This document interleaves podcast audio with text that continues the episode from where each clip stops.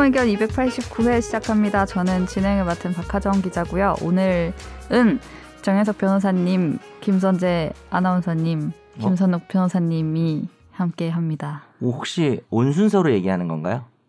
어, 그건 아니었는데 그렇네. 음. 나 지각할 때 네. 정현석 변호사님도 얘기해줘요. 정현석 변호사님 오고 계십니다. 이렇게 해가지고 안 올 것 같잖아요. 저를 기다리는 청취자들이 제 이름이 없으면 끌 수도 있는 거 아닙니까? 안 끌 것 어떠세요? 같은데요? 네. 나 지금 꺼- 안 끌 것 같아. 어떠세요? 당연히 네. 지각할 줄 알고. 지금 이 말 듣고 끊어요. 네, 아, 여보세요. 끊으십시오. 제가 이 네. 올해는 지각을 거의 안 했어요. 네. 장- 지난주랑 지지난주 연속으로 한 게 음, 지각을 거의 안 했다고 할 수가 없구나. 오늘 제가 제일 늦게 온 게 정말 짜치겠습니다. 놀라운 일이었습니다. 예, 오늘은 뭐 애매했죠. 10분 일찍 오자 그랬다가 안 그래도 된다 그래가지고 저만 유일하게 10분 일찍 왔습니다. 나도 제가- 왔는데? 제가 이 51 칸막이 다 분에 세웠고요. 왔어요, 저. 제가 저기 방송 준비 저거 시그널 다 집어넣었습니다. 감사합니다. 뻥이에요. 오늘 되게 힙하신데요. 네, 패션이. 우리 오늘 나이키 커플이에요. 선재랑 저랑. 어, 그건 정말 취향의 차이가 느껴지시죠. 같은 완전, 나이키인데 완전. 이렇게 다를 수 있나. 나이키 나이키에 저는 E로 끝나는데요. 여긴 나이키가 I로 끝나요. 나이키. 그거 나이카이. 핫 하의도 세트예요 지금? 하이는 그냥 근본 없는 바지인데요. 아, 야 너- 선재야 우리 좀 조심하자 그랬잖아. 오늘 같은 날 나이키 고면 어떡해. 왜요? 서로 좀 부딪히지 말자. 아, 나이키가 싫어한다고요? 아니, 커플 같아서요. 아 그래요?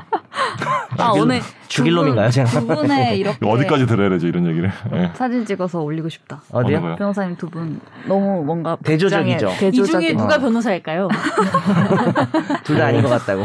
예, 저는 뭐 작업복 입고 왔어요. 작업복, 예, 교복, 작업복. 지난번에 예, 회색 양복 상처가 컸나 봐요. 회색 양복이요. 어 어떡해요? 그래서 아, 우리 오늘 예시를 잘못 음. 재색 들어가지고 낙- 재색이 아니라 뭐야, 원래 그 남색. 제가 곤색이라고 하죠. 한국에서는 곤색. 되게 왜 좀 곤색이라 부모님들이 얘기하는 아니 곤색 아, 곤색. 곤색을 하지 않나? 요새도 곤색이라 곤색을 하지 하는데? 않습니까? 예. 요새 해요 많이? 네. 요새 네. 네이비라고 하죠. 네이비. 네이비. 네이비라고 아. 하죠. 네이비라고 하는데 저는 해군이요. 감색. 예, 감색 곤색 밤색 곤색. 진짜 옛날 말. 아, 예, 좋아합니다. 네.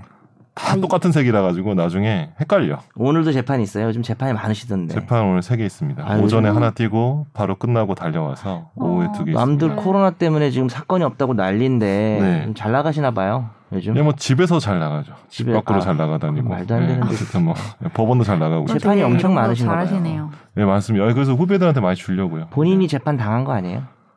당한다고요? 아, 출석하고 있는 아, 건데. 출석. 아니, 가만- 피고 아니에요? 피고. 아, 큰일 물어줄 났어요. 돈이 많은 거 아니에요? 아, 물을 또 많죠. 임금 체불 그래서, 뭐 이런 거. 예, 예. 아닙니다. 오늘 시작이 좀 자연스럽지 못하네요. 막 아, 퍼져야 근데 되는데 얘기가. 사실 좀 요새 제가 약간 센티한 감정이 원래 제가 가을이 오면은 굉장히 아, 그래요? 가을 타거든요. 어. 근데 또 가족이 없잖아요. 제가 가을이요. 도미했다가 다시 돌아오는 바람에 가족 두고 도, 이게 돌아오는 바람에 어. 뭐 좀 약간 음악 들으면 약간 눈물 흘리기도 하고 아, 진짜 그래요. 요새 막 세수할 때 꼭 이렇게 눈물 자국 닦아야 되거든요. 갱년기. 예. 그냥 방송 분량 만들라고 지어낸 거죠. 아닙니다. 아, 진짜로 진짜로 그렇습니다. 그래요? 예, 제가 그래서 이게 혹시 어떤 증상일까? 근데 가을을 느끼기는 요즘 너무 가을이 사라져서 지금 어? 뭐예요? 뭐 추- 아니 가을이 원래 이렇게 추운 거 아니야? 절기가 어떻게 됩니까 지금? 입추는 지금은 뭐 입추는 지났죠. 지났죠. 입춘 이미 상강 입추 상강 이제 고는 거 아니야? 넓으면 제체 허리가- 서리가 상강 아니에요? 내린다는 상강. 상당해요. 상강. 상강 몰라요? 상강이에요. 허리 내리는 거잖아. 아, 상강일 소리 나지 텐데. 않요 어. 않아요? 그렇구나. 아니 상강 올리면서 상강이에요. 어쨌든 네. 좀 10월 23일 토요일이 상강. 오 다들 원네. 오, 아니 선재 아나운서 근데 상강을 어떻게 알지? 몰라요. 왜 알지? 어떻게 알지? 방송 아, 공상식이죠. 들어왔나? 어. 제가 모르는 거죠. 예. 전 잘 그래- 몰라요. 24. 그래서 막 집에서 혼자 이렇게 밤에 막 이렇게 딱 와인 한 잔 해놓고 그 바이올렛 이런 거 그러니까. 보시는 거예요? 아, 에버그린. 아, 바이올렛 에버가든. 에버그린. 에버그린. 죄송해요. 네, 뭐 너무 에버그린. 바이올렛 없어 에버가든요. 아, 예. 그 보고 에버그린 뭐냐? 바이올렛 에버가든 다 봤고요. 극장판까지도 얼마 전에 다 개봉해서 다 봤습니다. 예. 극장 너무 가서요? 센치- 극장판이 정말 괜찮아요. 예술이죠. 예. 막 후반에 한 10분 정도는 그냥 계속 울고 있었던 것 같아요. 아 진짜? 되게 감동적인 약간- 약간 스토리인가 아니 진짜 봐. 감동적인 어. 이러다- 약간 이러다가는- 억지로 눈물을 지었자는 부분도 있지만 예. 그 당신 이러다가는 여기 못 타고 왔냐 그러면 분위기 타고 왔다고 말할 것 같아. 어, 어 이건 진짜 음. 역대급이네요. 오늘. 같은 연예인마저 외면했어요. 야 이거 진짜 분위기 타고 온다. 경악하셨어요. 어. 피디님. 아, 요새 또 약간 음악을 또 듣고 있는데 어, 또 무슨- 일본 가수 중에 타케우치 마리아라는 되게 유명한 가수가 오! 있거든요. 예. 알아요? 아닌가? 어, 예, 뭐 되게 유명한 플라스틱 가수인데. 플라워. 어, 맞아 맞아요. 클라스 어, 클라스 뭐 그날 너무 플라워. 좋아요. 근데 그분이 부른 노래 중에서 명곡이 또 있어요. 오늘 외색이 너무 아 짙은 거 플라스틱 같아요. 외색 좀 러브다. 줘요. 플라스틱 러브다. 플라스틱 러브인데 그거보다 훨씬 더 좋은 노- 명곡이 있는데. 김선호 굴매 운동 좀 해야 되겠는데. 음. 아, 아니. 근데 음악은 이 외색이 있다고 하더라도 네. 그 음악 자체는 사랑할 수밖에 없는 게 있죠. 혹시 저 안에 입은 거 유니클로 아니에요? 그러니까 모가디스 같은데 이거 아저씨들 아저씨들 교복 메이크업 로가디스 너무 싫다. 아니, 너무 싫다가 아니 만드네. 아니 로가디스가 현재 그나마 좀 브랜드인데. 나. 갤럭시보다 낫지 않나? 어르신들 그, 아, 이게 왜 언제부터 이렇게 브랜드가 좀 올드해졌지? 아 죄송합니다 이 아니, 관계자분들 뭐. 네, 이거 사와야 되겠네. 아, 그래도 근데 약간 중년 장년층들이 많이 입으시고 나도 그렇죠. 중년인데 뭐. 예, 그렇죠. 예. 저 입을게요. 근데 왜 나이키 입었어요? 좀 나이 맞게 입고 오세요 이제. 나이 많고 키 작아서 나이키 개소리야 네, 죄송합니다. 다 김선욱 변호사님의 된남 순서로 넘어갈게요. 예, 네이버 오디오 클립에서 다뤄졌습니다. 템레이님이 다뤄졌습니다. 그 어느 때보다 유익한 방송이었습니다. 투핫 이건 귀하네요. 보셨나봐요. 보셨군요. 예. 아, 어떻게 뭐 박하정 기자도 봤다고 아, 얘기 사- 들었어요. 한- 살짝쿵? 그 처음에 등장인물 나오는 앞에가 거 재미없다니까. 뭐. 남미 등장인물이. 남미 편 라틴 등장인물 아메리카 보는데 엄청 이렇게 나 치명적이야 이렇게 나오잖아요. 거기 약간 어필하는 공감을 느낌. 눈빛 못했어. 어, 하나면 다 끝나죠. 뭐 이런 거 있잖아요. 웃기잖아 근데. 이제 여자 성우가 복근을 보니 눈빛 볼 시간은 없겠는데요. 막 이런 거 하잖아요. 아 이거 지금 어디? 이거 한국말로 안 아니, 하는데 왜 어디까지 한국말로 해요. 한국말로 안 하는데 네. 좀, 좀 야한 거 한국말로 해도 돼요. 해요. 거기 또 여자가 나와가지고 이거 좀 야한데. 아, 나 인상적이라서. 어, 예. 그 최초로 19금 딱지를 붙일 뻔. 네, 아, 그러네. 방송 제가 들을 수 있나? 죄송합니다, 네. 여러분. 지금 잘렸는데 음, 로그인해야 들을 수뭐 있고. 제가 너무 이상한 얘기를 해서 예. 이 무삭 재판은요. 저희 네. 홈페이지 오셔서 없어요 그런 거.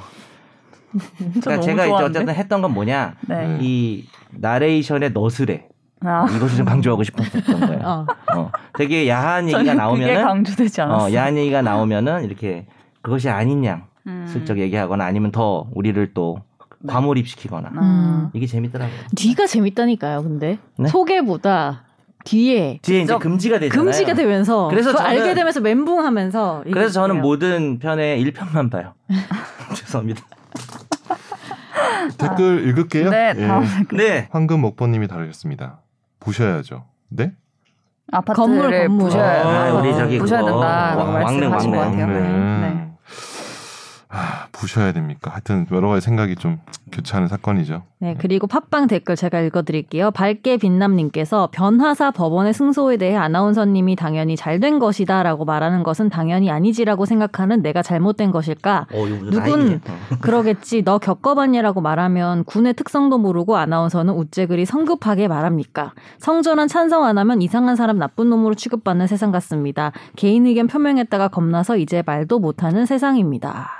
음. 뒷부분은 일단- 좀 네. 공감이 되는 얘기인 것 같아요. 근데 우리가 그때 꼭 아나운서가 선제잖아. 그러니까 뭐냐면 이 음. 댓글 제가- 네. 하신 분이 진행자가 아나운서라고 생각하신 것 같아요. 아, 아, 아. 근데 그 얘기 이 얘기를 할 때 저희 말을 되게 조그맣게 지나가면서 박하정 해가지고 기자가 조그만 말이에요. 조그맣게 네. 아. 주로 다른 분들이 얘기 막 할 때 예, 네, 네. 네. 당연한 거냐 이런 단어는 네. 박하정 기자가 쓴 것 같긴 한데 네, 네.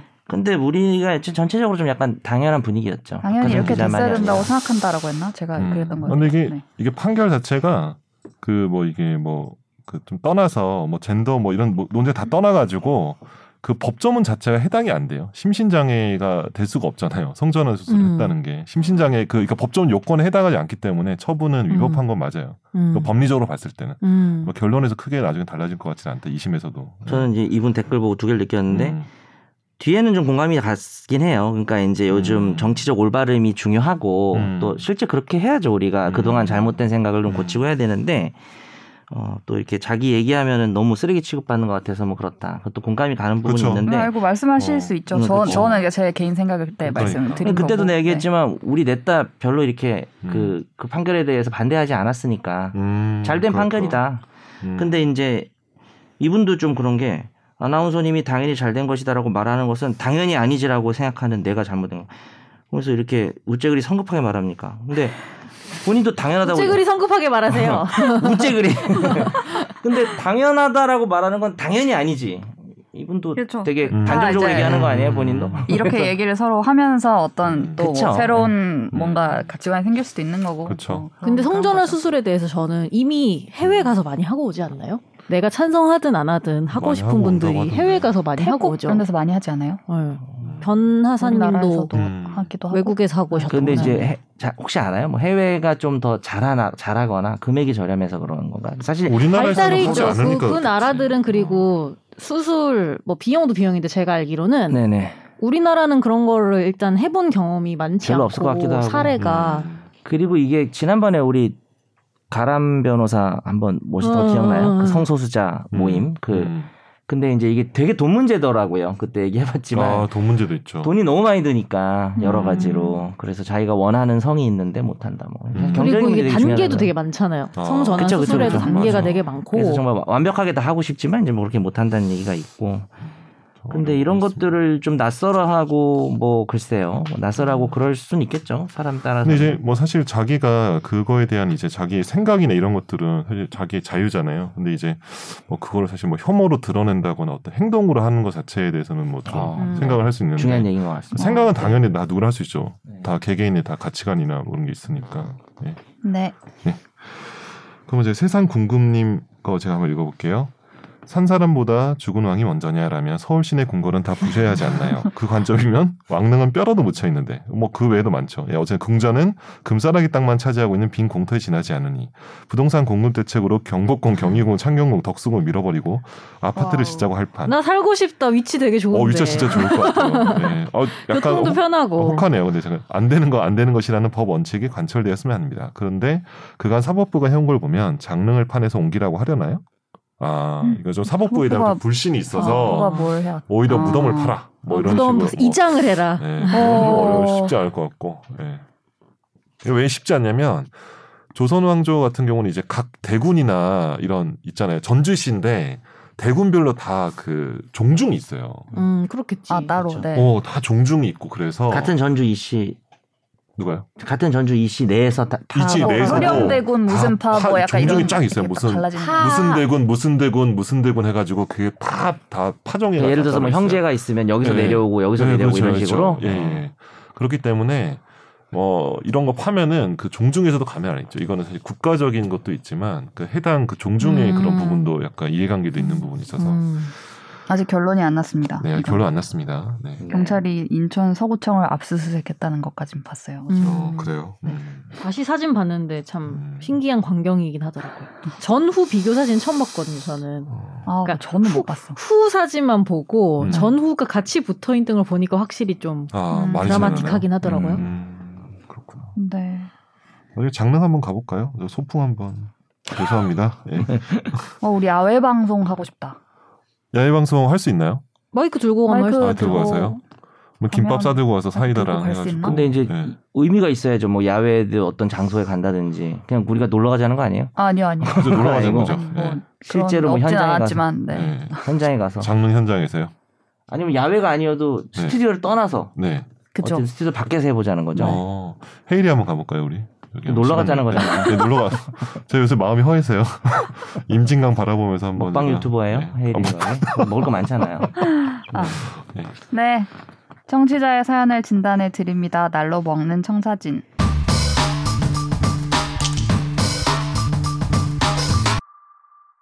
안녕하세요. 샤이 청취자입니다. 보험 관련 궁금한 점이 생겨 문의드리는데요. 건강검진 중 CT상 뇌종양으로 의심되는 부분이 발견돼서 큰 병원에서 아, 큰 병원에서 정밀 검사를 받아보라는 소견을 받았습니다. 두려운 마음에 관련 내용을 보험사에 고지하지 않고 급하게 관련 보험에 가입했습니다. 그 다음에 대학 병원에 가서 MRI 및 정밀 검사를 받았는데요. 오진이었고 아무 문제가 없는 것으로 나왔습니다. 뒤늦게 정신 차리고 보니 두 가지 궁금증이 생겼는데요. 첫 번째는 어쨌든 고지 의무를 다하지 않고 가입을 했으니 만약 진짜 뇌종양 판명이 났다더라도 보험 처리가 불가능했을까요?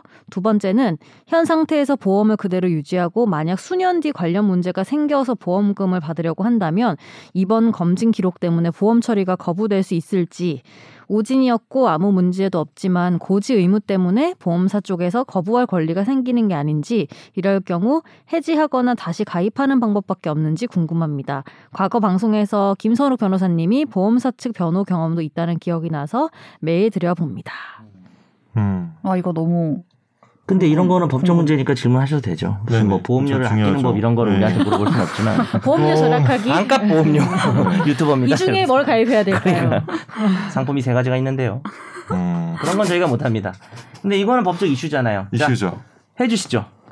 일단은 고지 의무를 위반하신 거 맞아요. 어. 예, 만약에 예, 예, 예. 나왔으면. 아니, 나중에 어. 실제로 이게 되게 중요한 사항이거든요. 이제 뇌종양 관련해서 이제 진단이나 의심. 이제 의심드는 부분 발견해서 정밀 검사가 되는 소견을 받았잖아요. 네. 그러면 자기가 인지한 상태에서 이제 보험 계약을 들 때 중요한 사항에 대해서 보험사 가 체크를 해요. 네. 뭐 최근 몇 년 동안 무슨 무슨 무슨 무슨 병으로 치료받은 적이 있습니까? 음. 뭐 진단받은 뭐 이런 식으로 다 하는데 그 부분을 사실은 지금 체크를 음. 어 잘못하신 거죠. 사실 이제 네. 의심이라고만 했으니까 그러니까, 의증이긴 그러니까. 한데. 어, 의증이긴 한데 아, 네, 그래도 확진은 아니지만. 뭐 치료나 뭐 그런 검사 같은 것도 아마 제가 알기로 그 질문지에 포함되는 걸로 제가 알고 있어요. 음. 네, 네. 보통 그러니까 그- 렇죠 그렇죠. 네, 네. 그래서 해당 보험 그 계약 청약할 때 그 질문지를 보시고 만약에 그것에 대해서 사실 잘못 기재한 게 맞다면 고지의무 위반이 되고 나중에 보험사가 이 사실을 알게 되면 보험회사는 계약을 해지할 수 있어요. 음. 어. 그러니까 순서가 이렇게 되는 걸리든 거죠. 안 걸리든. 음, 걸리든 안 걸리든 검- 그죠? 걸리든 안 걸리든 해지할 수 있어요. 네. 음. 음, 그렇죠. 근데 거- 지금 순서 이제 검진을 하고 네네. 그 다음에 이제 의증이 나왔는데 네네. 의심이 나왔는데 예. 그걸 고지하지 않고 가입을 하고 그렇죠. 그 다음에 이제 정밀 검사 들어간 거잖아요. 그렇죠. 그렇죠. 그죠. 근데 이 사실이 그래서 아무것도 없다라고 네네. 하더라도 일단은 고지의무 위반이니까. 그러니까 계약은 해지될 수 있는데, 있는데 그렇게는 안 하겠죠 아마 보통. 예, 그쵸. 왜냐하면 결국은 아닌 걸로 예, 예. 이분은 다행히 정말 그쵸, 그쵸. 아닌 근데 걸로 만약 밝혀졌으니까. 음. 그랬다가 나중에 이분 말씀하시는 것처럼 이 보험으로 보험금 타낼 때 그게 중요한 네. 거예요. 어. 네. 못 하겠네요. 그러니까 계약 해지랑 보험금 지급은 또 별개로 봐야 돼. 그렇죠. 어. 그러니까 계약 해지는 고지의무 위반을 하면 그냥 계약 해지를 할 수 있는 거고 네. 보험금을 주는 거는 만약 이런 거예요. 내가 뭐 되게 심한 감기에 걸렸었어. 뭐 음. 폐렴을 앓았었어. 음. 근데 나중에 내가 암 진단을 받아. 그러면 폐렴과 암 진단은 더 직접적인 인과관계가 없잖아요. 네. 그렇기 때문에 인과관계가 없는 것에 대해서 고지의무를 안 한 거는 보험금 거절 사유가 안 되는 그렇죠. 보험금 받을 수 있는 거죠. 그걸 살수 있어요. 그러니까 모든 고지 의무 위반이 뭐 다 보험금 고지 의무 그러니까 그 보험금 지급 못 받는 게 아니고 음. 내가 고지를 안 한 병과 실제로 일어난 병, 그 실제로 일어난 병으로 보험금을 받잖아요. 음. 그 서로 둘 사이에 아무 관계가 없으면 그렇죠. 보험금을 받을 수 있어요. 그래서 이제 이번 질문이 사실 또 넘어가는데 네네. 이거잖아요. 이제 이 상태에서 지금 이분이 의심스러웠다가 가입을 하고 음. 어. 근데 뭐 아무것도 없다. 없다. 그리 그런 상태에서 이제 다시 수년 뒤에 음. 이런 만약 관련 혹시라도 문제가 혹시라도 생기면 만에 하나 보험을 뇌 받을 수 쪽에 있냐. 뇌 쪽이나 아, 아, 니면 만약에? 다른 음. 쪽에 종양은 사실 암이잖아요. 예. 그러면은 애매해질 것 애매하긴 같긴 한데 한데 인과관계는 없다고 봐야 되지 않을까요? 뇌종양이. 이- 아 근데 음. 뇌종양이면은 보험금 지급이 안 되는 건 맞는 거고 음. 뇌종양이 아닌 다른 종양이면은 그건 좀 의학적으로 많이 따져봐요. 근데 뇌종양이면은 네. 받을 수 없다는 게 네네. 의증 진단이 있었기 때문에. 그렇죠. 근데 그 정밀 검사로 갔을 때 아무것도 없었잖아요. 없었죠. 근데 이제 그 사전에 근데 예. 그래서 보험사마다 좀 다르지만 좀 다르긴 진단을 하죠. 받은 사실이 있는지 아니면 아예 네. 병원을 간 적이 있는 막 이런 식으로 좀 질문지가 있어요. 그 질문지를 잘 봐야 될 것 같아요. 근데 이 사람이 증상이 있어서 병원을 간 것도 아니고 그다음에 진단을 이미- 받은 것도 아니죠. 사실은 이미 진단은. 뭐냐면 건강 검진 중 뇌종양으로 의심되는 부분이 발견됐잖아요. 예, 예, 예. 그러니까 이 CT를 찍어 이미 그때 이미 CT를 찍은 거죠. 근데 이게 잘못 본 거 아니에요, 오진? 그러니까 이제 제 음, 말은 음, 어쨌든 음. 약간의 그 우리가 음. 좀 약간 네네. 다를 수 있을 정도로 애매한 부분이 있어요. 애매한 부분이 있죠. 예. 근데 이, 렇게는 되지 않을까요? 지금이라도 만약에 예를 들어서 음. 아, 사실 이거 제가 상담해 줘야 되는데 제가 모르고 예, 그렇죠. 문제 제기를 해서 좀 그렇지만 뭐 이런 상황이 있었다. 음. 근데 봐라. MRI 정밀 검사인데 아무것도 없다. 음. 라는 걸 보험사에 좀 고지를 하고 고지해주면 보험사는 사실 해지할 수도 있어요. 해지할 수 있는데 해지할 수 있는데 근데 어차피 김선욱 그렇죠. 네. 변호사 말대로면은 그걸 고지 안 하고 이대로 가다가 나중에 위험성이 있는 만약에 거지. 이런 문제가 생기면 보험금 못 받을 수도 있다면서요. 어, 수도 있죠. 왜냐하면 네. 지금 여기서 보험 그 들어갈 때 계약할 때 그 질문지를 잘 봐야 될 것 같아요. 음. 그게 뭐 지- 진단받고 치료까지도 포함하고 뭐 입원까지 근데 포함되는 건지 그럼 이분은 아니면 어떻게 해요? 해지하고 다른 거 가입하시는 게 낫지 않아요? 어, 새로? 제가 보기엔 솔직히 제일 만약에 깔끔한 그렇다면 건 그게 낫겠다. 해지하고 하는 음. 빨리 그냥 해지하고 음, 해지하고. 관련된 다른 보험 가입하는 게 마음 편할 네. 것 그러면서 같은데. 이걸 고지하고 음. 의심이 있었는데 음. 정밀 아무것도 검사했다. 없다. 그럼 뭐 네. 보험에서 말이 있겠죠. 그렇죠. 한 번 그러면 더 뭐- 하자. 그러면 가입 검사 거절할 수도 수도 있고 네. 가입 거절할 수도 있는 거절할 수도 거고. 있고. 그렇게 해서 좀 털고 가는 게 나을 수도 음. 있겠네요. 이분 가입한 지 얼마 안 됐으니까 음.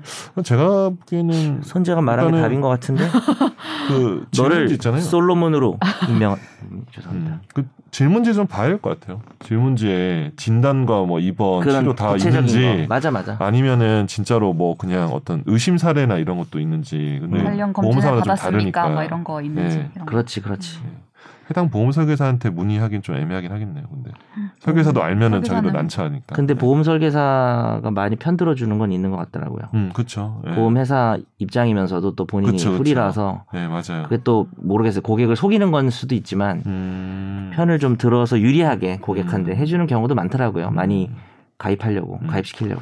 그리고 참고로 그 최근에 최근에 바뀌었는데 금감원에서 만든 그 표준 약관이 있어요. 네. 대개는 그 보험사들 그걸 다 따르거든요. 근데 최근에 드셨으면 아마 그 표준 약관에 따랐을 것 같은데 네. 표준 약관에 따르면 5년이 지나면 5년 후에 설사 내정량이 생겼다고 하더라도 받을 수가 있어요. 그냥 네. 뭐, 5년이 지나면 보험 가입일로부터 5년이 지나고 네. 5년 동안 뇌종양으로 치료받은 사실이 없으면 뇌종양 고지 의무를 위반했다고 하더라도 어. 5년 후에 뇌종양이 발생하면 보험금 받을 수 있어요. 그럼 되는 거잖아요, 이분. 근데 그 표준 약관을 해당 보험사가 따랐는지 안 따랐는지 아, 모르겠어요. 따를 왜냐면 수 표준 있으니까. 아, 약관이니까. 지금 표준 약관 얘기였구나. 어. 근데 결국 이거 약관을 미안해요. 보지 앞부분 안 않으면 들었어요. 명확한 얘기는 아니죠. 이 모든 네. 사실. 표준 약관 이제 권장되는 약관인 음. 권장사항이니까. 거고. 예. 그걸 따르지 되게 따르죠. 않는다고 해서 위법한 건 아니니까. 예, 그렇죠. 근데 대개는 따르죠. 눈치 보니까. 예. 네. 음, 보험 근데 요새 근데 너무 사실은 제가 어려워. 보험 사건 안 한 지는 한번 한 2, 3년 됐습니다. 아 그래요? 예, 그럼 뭐- 파트너 되면서 아, 회사에서 김선호 시키는 사건들 변호사한테 맡기면 안 되겠네요. 예, 아 근데 최근 동향은 좀 알죠. 예, 그래도. 예. 저도 네. 약관도 다 아시고 예. 한 발 아, 올리는 거야? 예, 하여튼 뭐. 예. 한번 좀 상담을 구체적으로 한번 받아보시면 좋을 것 같습니다. 네. 예. 네. 네, 다음은 어쩌다 마주친 판결 순서입니다.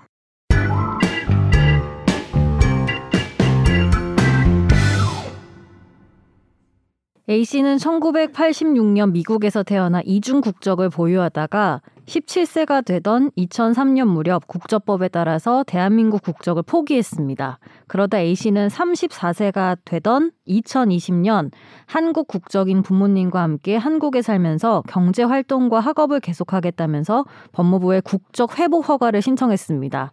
하지만 법무부는 A씨가 병역을 기피할 목적으로 대한민국 국적을 상실했거나 이탈했던 사람이라면서 불어했는데요. 이에 반발한 A씨는 소송을 냈습니다. A씨는 국적 회복 신청 시에 병역을 이행하겠다는 의사를 밝혔는데도 불구하고 불어한 것은 위법하다고 주장했는데요.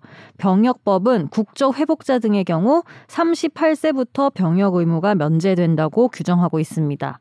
그리고 서울행정법원은 A씨가 법무부 장관을 상대로 낸 이 국적 회복 불허가 처분 취소 소송에서 최근 원고 승소로 판결했습니다. 네. 이게 결국은 병역법상 대한민국 국민이었던 외국인이 뭐 뭡니까 병역을 기피할 목적으로 이제 국적을 상실했다면은 국적 회복을 불허하고 있죠.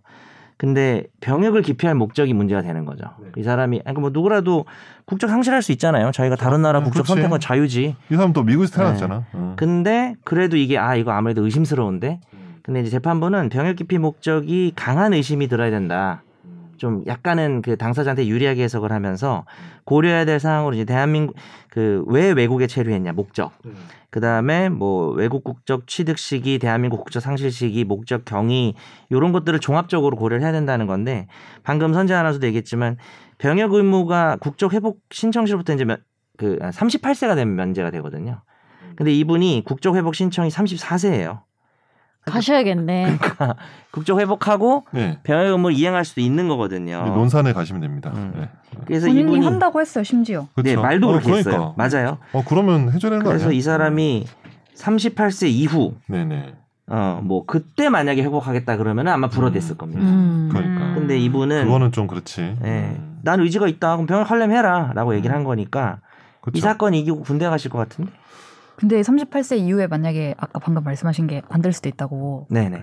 근데 그게 진짜 이 사람의 진짜 마음에서 그치. 기피가 하려고 했는지 아니면 진짜 그땐 너무 한국이 싫고 다른 이유 막 미래를 미국에서 그리려고 방금 지금, 지금 연기 연기 좋았어요. 나온 것 같은데요? 연기 나온 것 같은데. 그럼 그렇게 해서- 표정이 했는데 네, 진짜 한국 38세 A씨인 줄.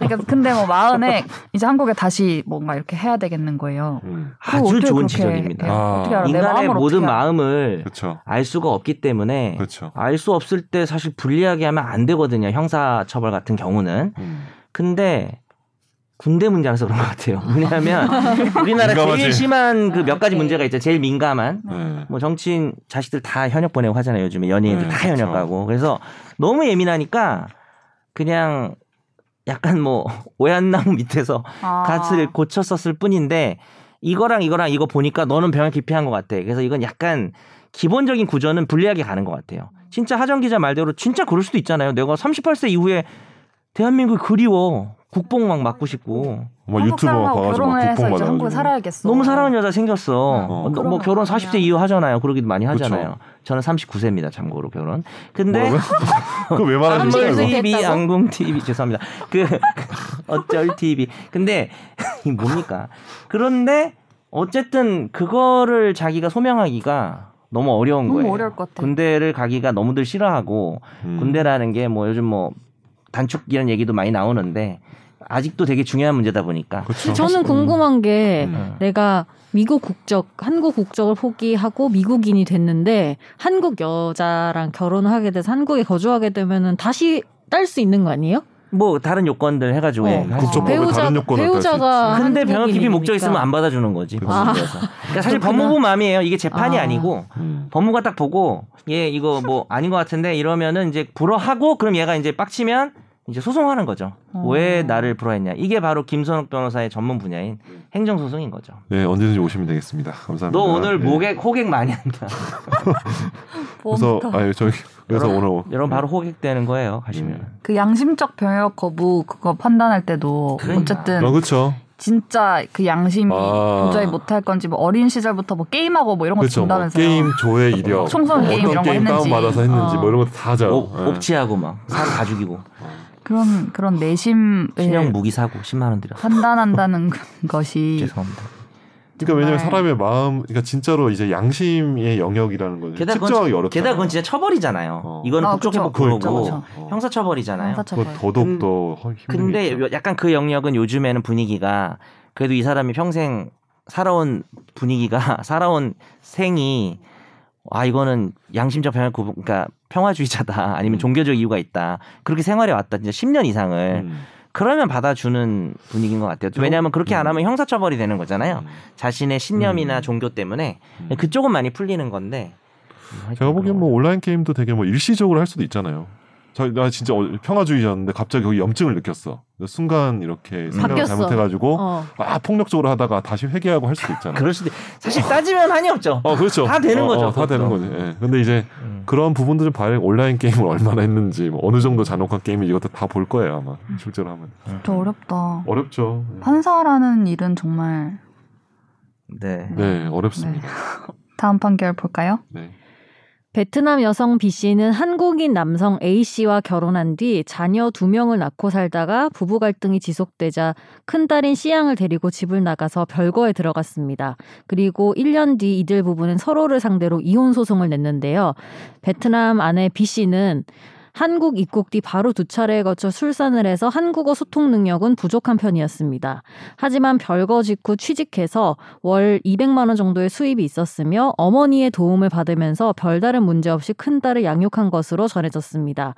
한편 한국인 남편 A 씨는 자신의 명의로 된 아파트는 있지만 뚜렷한 직업이 없었고 A 씨는 이혼을 요구하면서 큰 딸에 대한 양육자도 자신으로 지정해 달라고 요구했습니다. 1심은 두 사람의 이혼 청구를 모두 인용하면서 아내 B 씨의 위자료 청구를 기각하고 남편 A 씨를 자녀의 친권자 및 양육자로 지정했고 2심도 1심을 유지했습니다.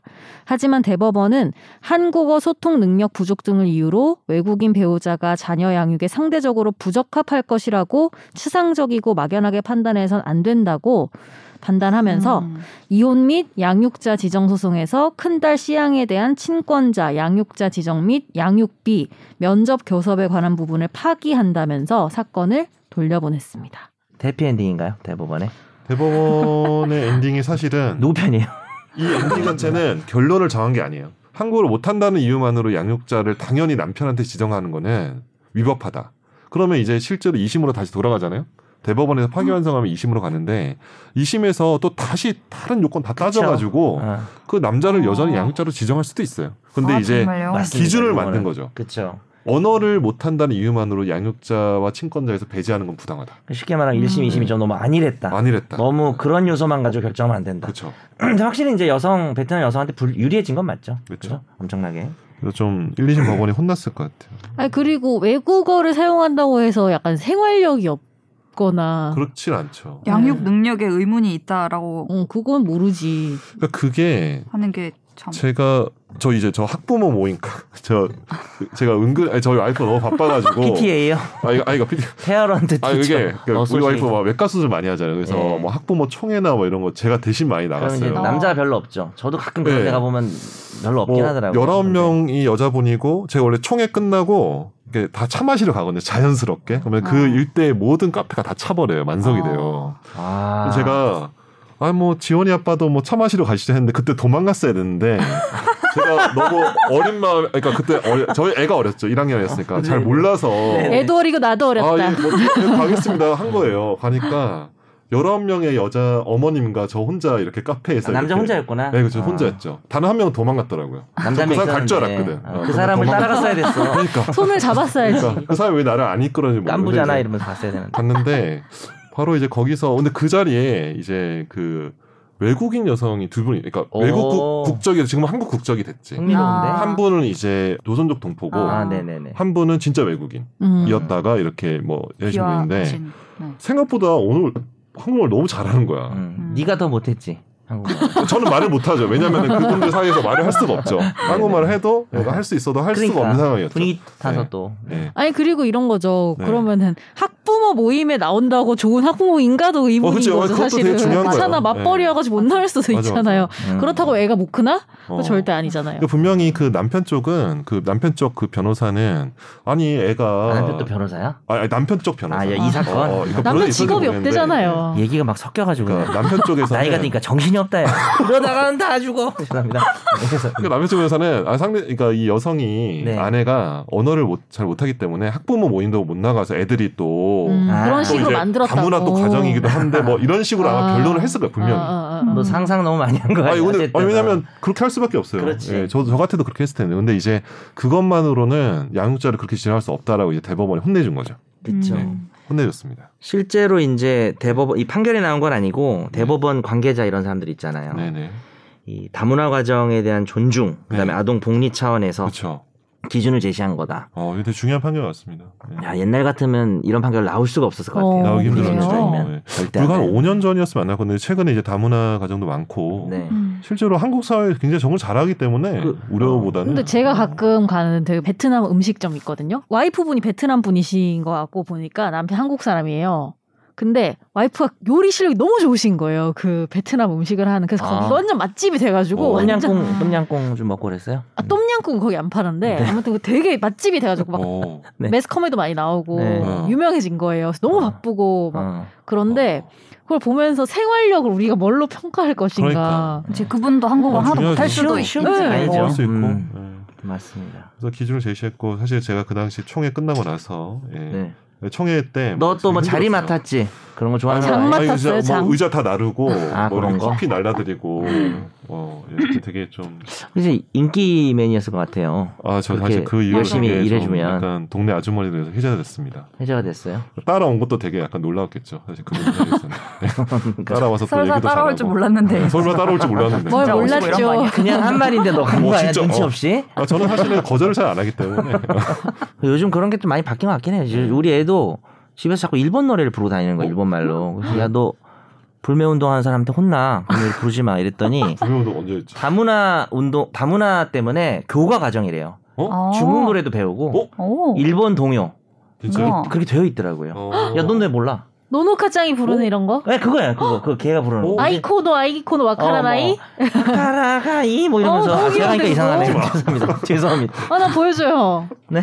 부르는 거. 너무 누가 귀여워. 부르- 너무 아, 누가 귀여운데. 부르는 거야? 부르는 거예요? 네네. 중국에서 제가 부르는 거야? 오늘 좀 바쁘긴 한데 오늘 밤에 제가 아니 제 방에서 노노카짱이 찍어가지고 진짜 너무 보내드릴게요. 귀엽자 귀여워가지고 약간 와카라나이 대통합했잖아요. 이런 거 한일 관계 개선에 깜부데스 뭐 이러면서 내가 네, 보내지 말아주세요. 감사합니다. 네. 재판할 때 이혼하면서 이 자식이 이렇게 막 세 명 있고 두 명 있고 하면은 아. 딱한 명만 찍어서 이렇게 나 얘에 대한 양육권만 줘 이렇게 하는 거가 아, 처음 처음 봐- 봤다고 생각했어요. 아니 근데 애 의사도 중요하지 않아요? 의사 아, 중요하죠. 중요하죠. 근데 이제 아, 애가 그렇구나. 너무 한 명만 어리면 좀 데려갔구나. 그렇지만 네. 음. 근데 큰 딸이면 나이가 좀 음. 있을 가능성이 있을 수도 있죠. 있으니까 결혼 시점은 의사도 있을 중요할 때. 것 같은데. 대법원이 아까 얘기한 거 오- 김선호 변호사 얘기 완전 맞는데 돌아가도 또 남자가 이길 수도 네. 있잖아요. 있을 사실. 수 있죠. 있죠. 근데 네. 약간 대법원이 조금 음. 기록을 보긴 보니까 네네. 약간 눈치 이게 보여서? 여성한테 가는 게 맞다고 좀 생각을 음. 현 상태로는 아. 음. 음. 했기 때문에 좀 파기했을 수도 있지 않을까. 아니면 그냥 그럴 수도 이런 있죠. 기준을 그냥 천명하기 위해서 했을 수도 있고. 그렇죠. 그럴 수도 있고. 기준은 천명하고 여성은 지고 여기서. 예. 그럴 수는 있죠. 사실. 오늘 뭐 파기환송심 법원에서는 아무래도 이제 대법원에서 그렇게 결정을 하면은 기준만 제시했다고 하더라도 음. 어느 정도 좀 약간 영향이 있는 거죠, 사실. 우리도 마찬 실제적으로. 우리도 마찬가지죠. 이 그렇죠. 집안에서 이 음. 남자와 이 여자가 누가 맞는 게 좋은지 우린 몰라요, 사실. 그죠? 알 수 없죠. 음. 그렇죠. 근데 이제 이 기준이 되게 의미가 깊은 거죠. 음. 대법원 잘했다라는 네. 생각이 듭니다. 네. 네. 흥미로운 판결. 다음으로 넘어갈게요. 집중 탐구.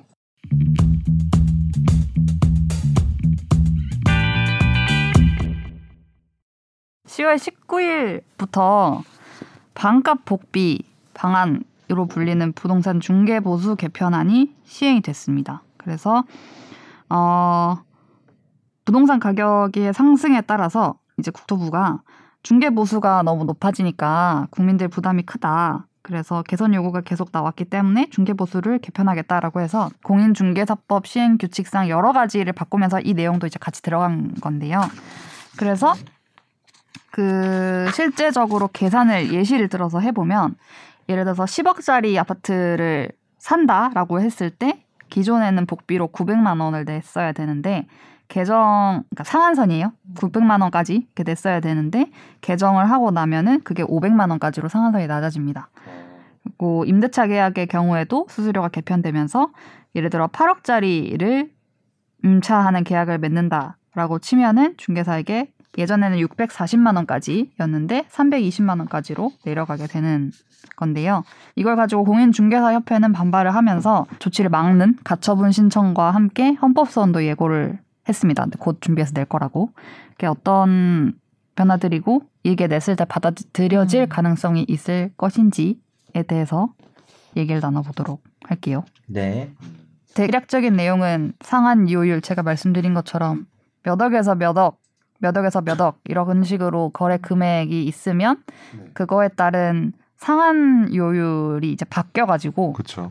부담해야 되는 복비의 액수가 낮아진 상황입니다. 많이 낮아지면은 뭐 한 거의 우리가 이거 반값 복비 이렇게 부르잖아요. 그죠? 네네 거의 반쯤 반값이 되기도 하고 어떤 영역은 뭐 한 30% 정도 할인되거나 뭐 그 좀 다르죠. 천차만별이죠. 그러니까 이제 보면은 매매 기준으로 해서 9억에서 12억 미만일 때가 네. 상한이 0.9였는데 그 0.5로 바뀌었잖아요.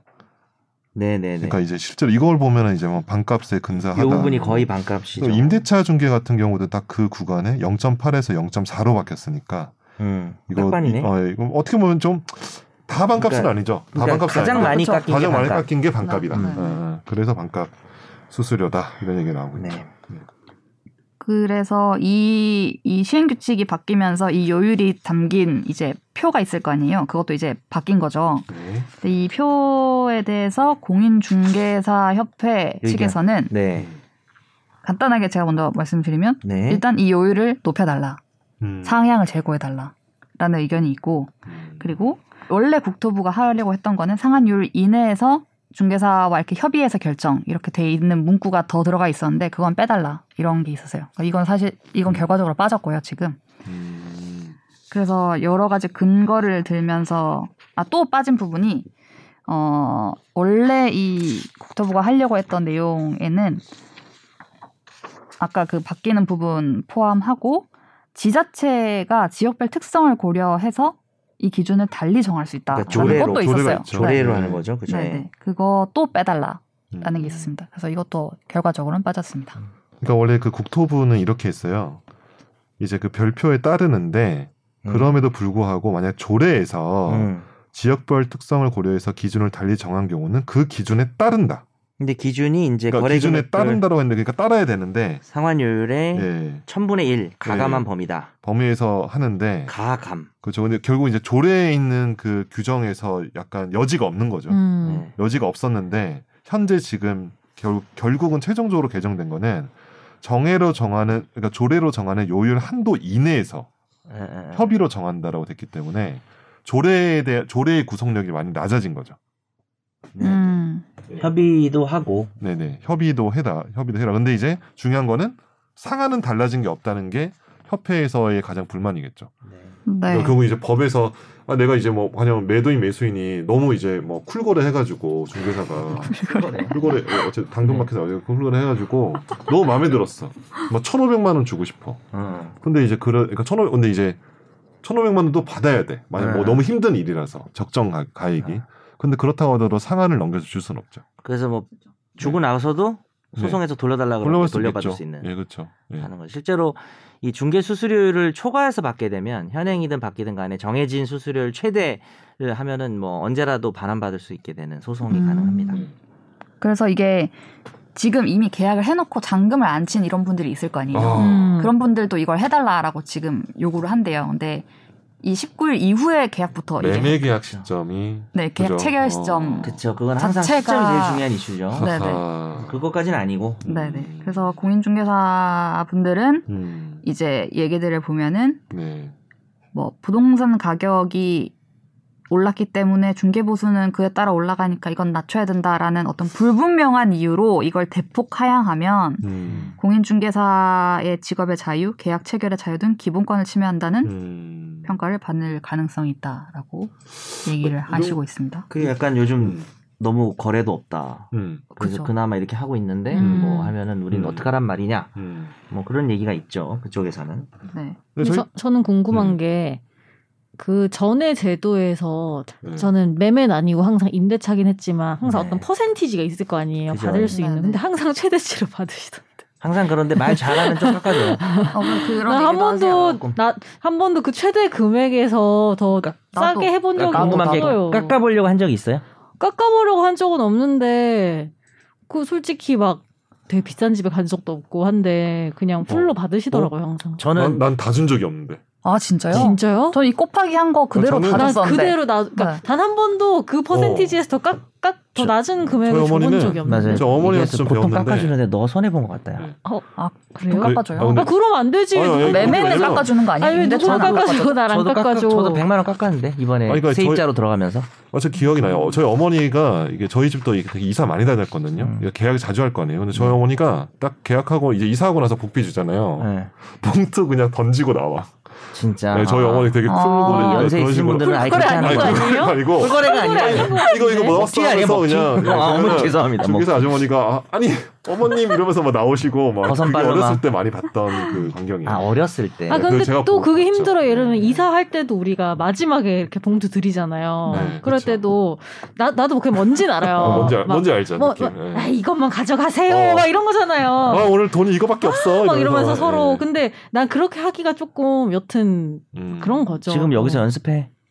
이것만 아니, 근데 가져가세요. 네, 뭐냐면 또 한편으로는 내 돈 깎자고 또 그렇게 하기가 조금 그런 음. 부분이 있는 거죠. 저기서 사실 저는 제가 성인이 되고 나서 계약할 때도 어머니의 도움 많이 받았습니다. 저도 이번에 이사 고백합니다. 네. 그러니까 이사하면서 임차인에 들어가는데 막 정신없고 막 생각이 너무 많잖아요. 네. 복비 생각을 아예 안 한 거예요. 그래서 오, 이미 도장 다 찍고 어. 끝나고 나서 이제 돈을 줘야 되는데 너무 비싸니까 그렇죠. 좀 깎아달라고 얘기했더니 어, 100만 원 깎아주겠다고 하더라고요 그냥 그래가지고 하트 좋은 보내고 집이었던 그냥 게 아닐까? 금액이 커서 네? 우리 집은 금액이 적어서 안 깎아준 음. 거. 그러니까 같아. 본인은 음, 그럴 수도 혼자 있어요. 사는 집이고 아빠도 큰 집. 나는 그러니까 그게 막 사니까 그러니까 100만 원을 비싸긴 넘지 하겠죠. 않는 중개 어. 수수료면은 다 받는 경향이 있는 것 같아요. 제 주변에 보면은 100만 원, 200만 원 100만 원은 안쪽은 넘지 다 받는 않나? 것 아닌가? 같아요. 엄마 내가 너무도 감이 많이 없네. 다 받던 네. 받는 네. 거 어, 같아요. 넘어도 100만 원 받습니다. 넘어도 다 받아요? 100만 원 훨씬 깎아주던데? 넘을 것 같아요. 저는 단 한 번도 깎, 깎아주신 적이 없습니다. 저는 주변에서 어, 그래요? 깎아줬다는 분 오늘, 오늘 처음 봤어요. 지금.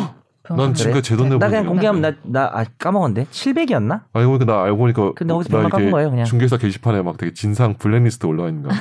쟤는 거래하면 안 된다. 다 제 돈 못 받는다 이렇게. 어. 핫거래. 아무튼 네. 그래서 약간 뭔가 그런 말을 들으면은 네. 그런 생각이 그래서- 듭니다. 그래서 이런 얘기 나오는 거잖아요. 이렇게 하면 우리는 무조건 최고를 받을 거다. 그 말이 깎아주고 있었단 얘기네.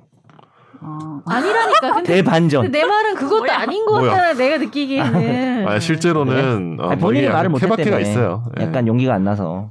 여기서 다시 또 그 뭐 MBTI 논쟁이 아니 이게 나올 것 뭐냐면 이게 같은데. 깎을 수 있다라는 생각 자체를 별로 안해 봤죠. 그렇죠. 그래. 아, 왜냐면 약간 그래요? 누가 정해진 깎아주냐? 정해진 금액이라고. 어 저는 생각했죠. 보고 배운 게 정해진 금액이라고 그거라서 생각했어요, 이때까지. 최고 금액이니까 아, 네. 이게 또 우리 어린 분들하고 네. 늙은 사람들하고 차이네요. 그러니까 저는 그래서- 어머니한테 네. 보고 배운 게 그거였습니다. 네, 알았어요. 던지고 나오는 제 아, 거예요? 돈, 주, 예, 돈 주고 던- 던져 제손 잡고 나갔던 뛰쳐나갔던 기억나요. 아, 알았으니까 저기 진행 좀 하라 네 그래요. 알겠습니다. 네. 네, 예. 입법 예고까지 됐는데 실제로 개정 안 된 거가 뭐가 있냐면 중개 사무소 그러니까 개, 개업 공인 중개사는 뭐 이러이러한 것들을 보기 쉬운 곳에 게시해야 된다라고 하는 아. 게 있어요. 그지 그지. 네. 거기에 이제 뭐 이런 보수 요율, 뭐 네, 한도액 맞아요. 이거를 이렇게 해놔야 된다라는 게 있었는데 이 해놔야 된다는 거에 추가를 하려고 했는데 어. 이 요율 범위 내에서 협상 가능함을 고지해야 된다. 요것도 음, 추가를 하려고 했는데 음. 아 깎을 수 있다라고. 깎을 수 있다는 깎- 거죠. 어, 그건 무조건 깎는 거지. 아. 깎을 수 있다는 것도 알려라라고 넣으려고 했는데 어. 입법 예고까지만 되고 실제로는 안 바뀌었어요. 그게 아. 바로 네. 본인들 같은 사람들 때문에 본인은 지금 협상 가능한지 몰랐던 거잖아 거의. 어, 아니 저도 이걸 뭘 깎냐. 몰랐고. 어. 그러니까 그게 여튼 합의니까 서로가 깎는다 어. 해도 저 사람이 합의 안 해주면 나는 그냥 그 그렇죠. 금액을 그건 내야 되는 줄 싫다고 알아. 하면. 어쨌든 여기는 어. 결정된 내가 이사갈 집이니까 음. 음. 이 사람이 싫다 그러도 뭐 내가 방법이 없는 거 네. 아니냐. 음. 사실 그 이전에 법 그렇죠. 개정 전에 이내로 한다라고 돼 있어서 언제든지 사실 조정해서 받을 수 있어요. 그게 문제가 없었는데 사실은 근데 이제 약간 예. 그게 저쪽에서 집을 갖고 있고 한마디로 이 집 매물에 대해서 어. 그러니까 좀 어 말하기 근데 이제 쉽지 않- 협회에서는 결국 그 협상할 수 있는 권한이 있다는 걸 고객님 저 협상하실 수 있어요, 깎을 수 있어요 그거를 고지를 하도록 강제하는 게 이제 없어진 거를 성취한 거네요. 협회는 그죠? 그렇죠. 이게 뭐 이중 이중 규제이면서 음, 음. 이미 딴 데도 고지가 돼 있고 뭐 이런 음. 이런 표준 계약서 뭐라 해야 되죠? 음, 거기도 거기에 이제 고지가 이제 계약서에 있다. 네, 뭐 쓰- 써져 반드시 있고 들어가야 될 다- 음. 문구로. 네네 다 오늘 들어가 내가 있는데 음. 굳이 또 근데 내가 또 계약서 누가 읽어보고 하는 거야 일단 네, 어. 도장 찍고 읽어보세요. 음. 근데 이게 결국은 그러니까 뭐냐 계약은 내가 아까 전에 말한 것처럼 너무 쿨고래라서 돈 더 주고 싶을 수도 있잖아요. 그러니까 사실 국가 국가에서 어떤 한도를 정한다는 게 사실 뭐 어떤 뭐 계약 자유 원칙이나 뭐 재산권이나 이런 것들을 뭐 직업 선택 직업 수행의 자유나 이런 것들 을 제한하는 측면이 있어서 음. 지금 헌법소원을 제기하겠다는 음. 거 아닌가요 지금? 하겠다라고 밝혔어요. 네. 아직 하진 않았어요. 음, 그럼 이게 그래서 받아들여질 수도 있어요? 그러면 가능성이 있나요? 저는 너 그 어떻게 전에 생각해? 음, 어떻게 생각해 이거? 어떻게 될 것 같은지 본인 그 전에 또 합헌 나오지 찬반을 않았어요? 떠나서 그 전에도 이거- 협회에서 이거- 소송했던 걸로 이거 아는데. 그 협회가 이기긴 힘들 것 같아요. 네, 저는 네. 개인적으로 어려울 것 같습니다. 왜냐면 부동산 그 금액이 많이 그 부동산이 많이 올랐으니까 많이 올랐죠 가치가. 그러면 수수료도 오르잖아요. 그래서 그거를 깎는 거다 보니까 그러니까 그게 정당하다는 얘기가 아니라 그건 이제 우리가 또 추후에 얘기해 볼 수 있겠지만 법률적으로는 이게 그냥 국가 정책이잖아요. 수수료를 정하는 게. 예, 그래서 이게 뭐 너무나 과소하거나 너무나 과다하다면은 좀 문제가 되겠죠. 근데 그런 거는 아니어서 지금 뭐 시세가 갑자기 올랐고 정- 부동산 정책 실패했잖아요 지금. 그래서 그거에 대한 어떤 거다 보니까 좀 협회 얘기가 받아들여지지는 않지 않을까 싶어요. 음. 지금 뭐 잘 근데 협회- 모르지만. 근데 예. 협회 입자도 이럴 것 같아요. 아니 이게 지금 가격이 올라서 그렇지만 나중에 내리면 어쩔 건데. 그럴 수 있겠죠. 네, 내리면은 너무 요율이 낮아져 버리면 또 올리나? 내리면 올려줄게. 또 다시 올리. 근데 사실은 근데 그것도 국가가 알아서 할 문제죠. 사실 근데 이것도. 네. 그때 뭐 해야겠지만 그런 부분도 있고 제가 보기에는 이제 우리 저희 변호사 보수는 한도나 이런 게 없잖아요. 한도 그렇죠. 없고 상한도 없는데 공인중개사들은 아니 왜 다른 음. 사람 다른 음. 쪽은 없는데 맞아, 왜 그런 얘기도 우리만 이렇게 하시더라고요. 규제를 받냐. 이게 지금 현재 제일 논의가 있는데 제 개인적으로는 뭐 이건 뭐 꼭 뭐 이제 협 공인중개사 뭐에 대한 뭐 그 다 떠나서 부동 한국 사회에서 부동산은 공공재이기 때문에 그런 특성이 있는 것 같아요. 이 좁은 국토가 국토에서 땅이나 부동산 건물 이런 것들이 이제 단순히 어떤 사적인 재산이라고 좀 보기 어려운 측면이 있거든요. 많은 제재를 받아야 되는 그러다 보니까 그 관련해서도 그 부동산 보수도 이제 규제를 하는 것이 아닐까. 그, 그렇기도 하고 네. 또 변호사 뭐 변호사를 뭐 옹호하려고 그러는 게 아니라 변호사도 뭐 금액이 요즘 엄청 낮아지고 있어서 되게 아유, 그쵸. 상한도 없는 거잖아요. 상한도. 어, 그러니까 약간 힘들어. 예. 변호사는 예. 좀 나가세요 하고 예. 오실래요? 아, 저 힘들 울고 그- 싶네요, 그 갑자기. 예. 구역질을 하십니까? 네. 그 변호사 업무는 너- 정말 다양하잖아요. 그러니까 아주 힘들고 오래 걸리고 음. 그냥 시가가 그 가액이 아주 큰 것도 있고 그렇죠. 또 가액이 커도 되게 쉬운 사건도 있고요. 있죠. 그래서 그냥 하면 되는 건데 가액이 크다고 무조건 보수 많이 달라 그러면 또 의뢰인도 불만 느끼고 이런 게 그쵸. 있는데 중개업도 물론 제가 사실 안 해보고 이렇게 얘기하는 건 조심스럽습니다만 음. 중개업 같은 경우는 사실 뭐 중개하는 좀 약간 진상 뭐 임대인 임차인 만나 힘들 수 있는데 음. 그냥 두 사람 거래하는 걸 중개하는 거다 보니까 업무가 약간은 다양성이 그렇게 많지는 않은 거잖아요.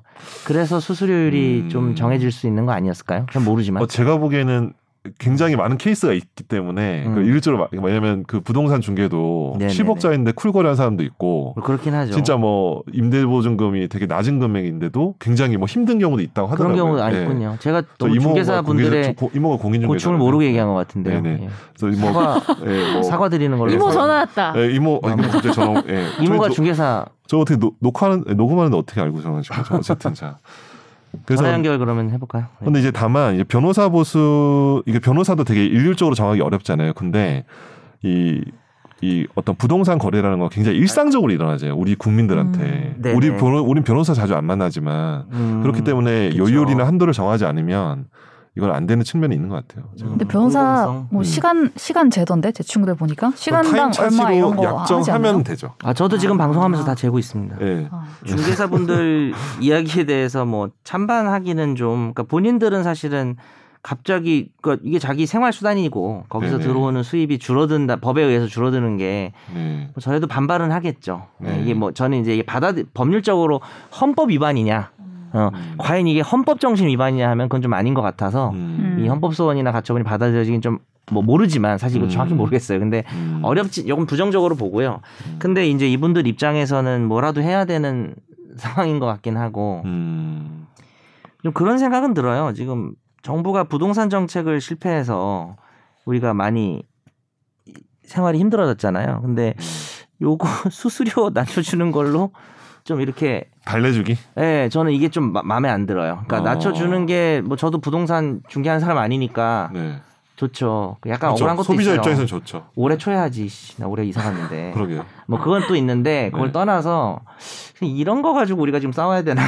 음. 부동산 정책이 빨리 안, 부동산 가격 안정화되고 음. 이런 게 중요한데 음. 이거 이렇게 한다고 뭐 그런 효과가 나진 않잖아요. 음. 부동산 정책에서 올바른 효과가 나는 그런 제도는 아니잖아요. 그래서 좀 답답하긴 합니다. 그리고 이렇게 중- 음. 조금은 부차적인 거긴 한데 사실 이 돈도 아까운 건 사실이니까요. 그쵸. 소비자 음. 입장에서는 소비자 입장에서는 네, 네. 이것도 깎아야 된다는 사람도 많잖아요. 그쵸. 왜냐면 이거 어. 양쪽에서 받는 거니까. 그러니까 심하게 말하는 사람 하는 게 뭐 있냐. 어.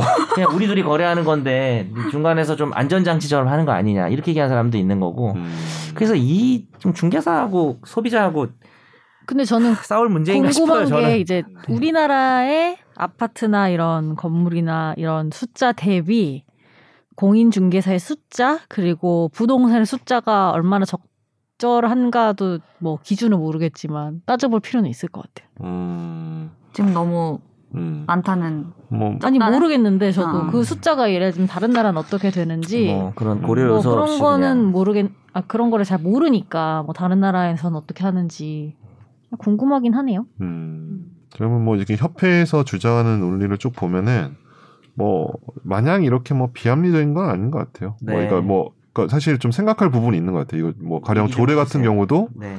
지역별로 그 지자체장이나 시의회에서 군의회에서 자체적으로 뭐 결정해 버리면은 조례를 확 떨어뜨릴 수가 있잖아요. 뭐 인기 영합 뭐 하면서 아 뭐- 왜냐면 표가 더 그러니까 많으니까. 음. 그렇다면은 어떻게 보면 그런 어떤 예측할 수 없는 사정 때문에 우리의 생계가 영향을 받는다는 음. 측면은 굉장히 저도 좀 생각할 부분도 있는 것 같거든요. 네. 음. 아 이거 10월 19일 기사에 있네. 중개사들은 정부가 정책 실패의 책임을 자신들에게 떠넘기고 있다며 강하게 반발하고 있- 저는 이런 중개사들의 말에 대해서 정부가 할 말이 없지 않나라는 생각 좀 들긴 해요. 음. 그렇습니다. 이걸 좀 저- 약간 그런 측면이 있지 않나요? 중개사들 그걸 줄여가지고 음. 책임을 그쪽으로 음. 이거 우리가 반가 그 소비자들이 이거 자체를 이렇게 반가워해야 될 일인가? 음. 그것도 잘 모르겠네요. 그러니까 뭐 하여튼 올해 절차상- 초에 좀 해주지. 네. 음. 그러게요. 결론적으로는 올 초 안에서 지금 화가 나 계신 거예요. 근데 네. 뭐냐면은 어차피 집값이 올라서 내가 내는 돈 비슷해요. 그죠? 실제로 그렇잖아요. 이제 뭐 그러니까 그 퍼센티지를 거래가- 낮춰도 거래가 집값이 있다. 그러니까. 올랐기 때문에 아, 또 내가 내는 돈이 더 높아질 수도 있어. 그것도 엄청 오르는 거를 이제 막아준 거죠 정부가. 어, 그거 그러니까 그치. 예.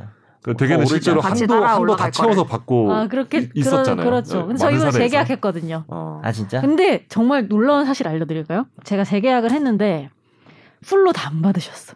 재계약할 때 집주인 원래 풀로? 별로 안 받지. 플로라는 아니, 아니요. 거는 예, 예. 그럼 중개사비 당연히 안 내고 어, 어, 중개사비 어. 당연히 안 내고 어, 재계약이니 그치. 우리끼리 하는 거니까. 어, 어. 근데 올릴 수 있는 상한선 있잖아요. 어. 집 어, 보증 그걸 안 어. 했다고요? 그거를 풀로 안 하시고 내 생각에 한 반쯤만 하신 거예요. 음. 어. 왜, 왜, 왜? 모르겠어요 이유는 뭐 너무 감사하죠 저야 이유는 아. 모르죠. 지금 방송 듣고 숟가락 떨어뜨린 거 아니에요? 밥 먹다가. 내가 올릴 수 있었는데 어, 허뚜둥. 네. 마, 마음의 준비를 할 거 아니에요. 왜냐면 제 전세거든요. 전세 음. 금액이 크니까 좀 마음의 준비를 하고 이제 뭐 음. 아, 적금 빼야 되나 뭐 이런 생각하고 이- 있었는데 얼마인지 정해졌나요? 이랬더니 생각보다 너무 적은 거예요. 아. 이런 거는 진짜 이 방송에서 얘기를 좀 네. 해주시고요. 어, 그래서 너무 그- 감사합니다. 다음 주에 그러면은 우리가 이제 밥을 먹읍시다. 갑자기 사야지 네가. 그 앞- 그 아, 왜요? 앞인 걸로 돈 아꼈잖아. 왜요? 외유는 뭐 외유야. 외유는 일본 노래야. 아나 그거 뭐래? 네. 이 아무튼 맛이 그걸- 이요. 그래서 아까 그러니까 그런 분도 있으시다. 없진 않다. 음. 그리고 나는 신림동에서 10년 살았는데 한 어? 번도 안 올리셨어요. 허! 그분은 혹시 뭐 네. 이미 다른 데 다 머리 많아가지고 뭐 스물 세개 아니에요? 천화동이 천화동이 신경도 안쓴거 뭐한 아니에요? 10년 차 정도 돼서 아, 너 신경 거기 안 쓰는 것 살고 같은데. 있었니? 약간 이런 아니 거였나? 있는지도 모르는 거 아니야 그건 뭘? 뭐, 어 부럽다. 완전 수익인데. 지금 신림동 사세요? 지금? 아니, 아, 지금 아니죠. 그러니까 예전에 좀 네, 더 예전에. 어릴 때 음. 네네. 그렇죠. 그때 이제 학교 다니면서 그러셨구나. 네. 어. 감사합니다. 아, 낙성대학교. 네. 다시 한번 또 감사해. 나도 주셔서 관악구청에 너무 살았었는데. 감사해서. 음. 난 녹. 저 저도 그때 한 관- 저도 번- 관악구청 저 그때 그때 쫓겨난 살았죠. 적 있어요. 관악구청에 동생이랑 같이 뭐 어, 살았는데 쫓겨난 적 동생이랑 있어요? 같이 근데 갑자기 혹시 나가줄 수 있냐는 거예요. 계약이 남았는데 집주인이 어. 그 불법 개조하는 거 아, 우리 집이 불법 개조하는 거 불법 그러니까 뭐냐면 그 이게 허가를 받아가지고 내가 칸막이를 이렇게 만드는 거야. 어. 허가 받은 네. 다음에 인테리어 싹 들어가가지고 이게 방을 따로 어. 만드는 거야. 그렇게 해서 그, 걸린 거지. 그래서 동생이랑 같이 살다 갑자기 나가달래요. 뭐 어떻게 됐어요? 위서 갔어요. 그래서 그 복비 받았어요? 복비 받아야죠. 아, 그거는. 그래도 받아야지. 아, 음. 그때도 뭐. 그건 근데 좀 받아야지. 억울한 거. 왜냐면 복비만 억울하지. 받아도 억울한 거야. 왜냐면은 억울하지. 나의 이 이사 비용 막 이, 뭐 이사 음. 그 플러스 막 정신적인 이런 것들이 그래서 너무 스트레스 받으니까. 평안히 살다가 네. 갑자기. 그래서 그러니까. 어디로 이사 갔어요? 아 아니 아니야 옆에. 그때 목동으로 와서 목동 음. 그때 음. 취직해서 아, 아 그때 실제 취직 여기 해서 네, 네. 음. 오, 그렇군요. 잘 됐네 네 잘 됐네.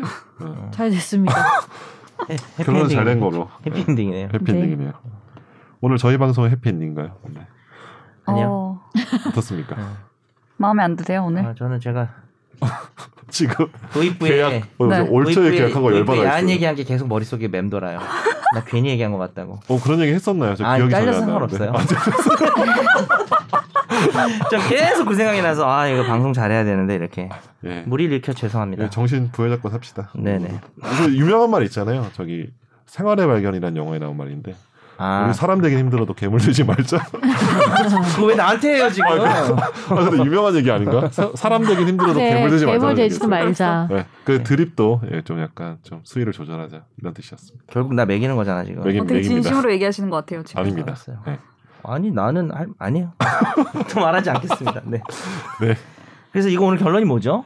아, 그래서 우리 받아들여질 결혼- 수 있는가가 네. 궁금했어요 저는. 쉽지 않을 것 같습니다. 예. 정책이라서 받아들여지면은 우리 깜놀하면서 한 번 더 다룹시다. 다음 정권 때 바뀔 가능성은요 어 이 시행 규칙, 시행 규칙은 뭐 정보가 바꾸니까 네. 바꿀 수 있죠. 바꿀 수는 있는데 이게 굳이 뭐 다시 바꿔주고 바꾸진 이를 않지 않을까? 바꿔줄 것 같지 않은데요? 그러니까 부동산 관련 규제는 굉장히 입법자에게 광범위한 입법 재량이 있어요. 음. 그러니까. 기본적으로 헌법재판소의 기본 입장이야. 부동산과 관련된 규제와 어. 관련해서는 물론 이게 네. 특정 시기에는 굉장히 좀 좀 레디컬하게 나왔지만 네. 그래서 이거는 부동산 관련된 규제의 하나로서도 볼 수 있기 때문에 제가 보기엔 합헌이 나오지 않을까. 이- 정권이 이 네. 그렇습니다. 네.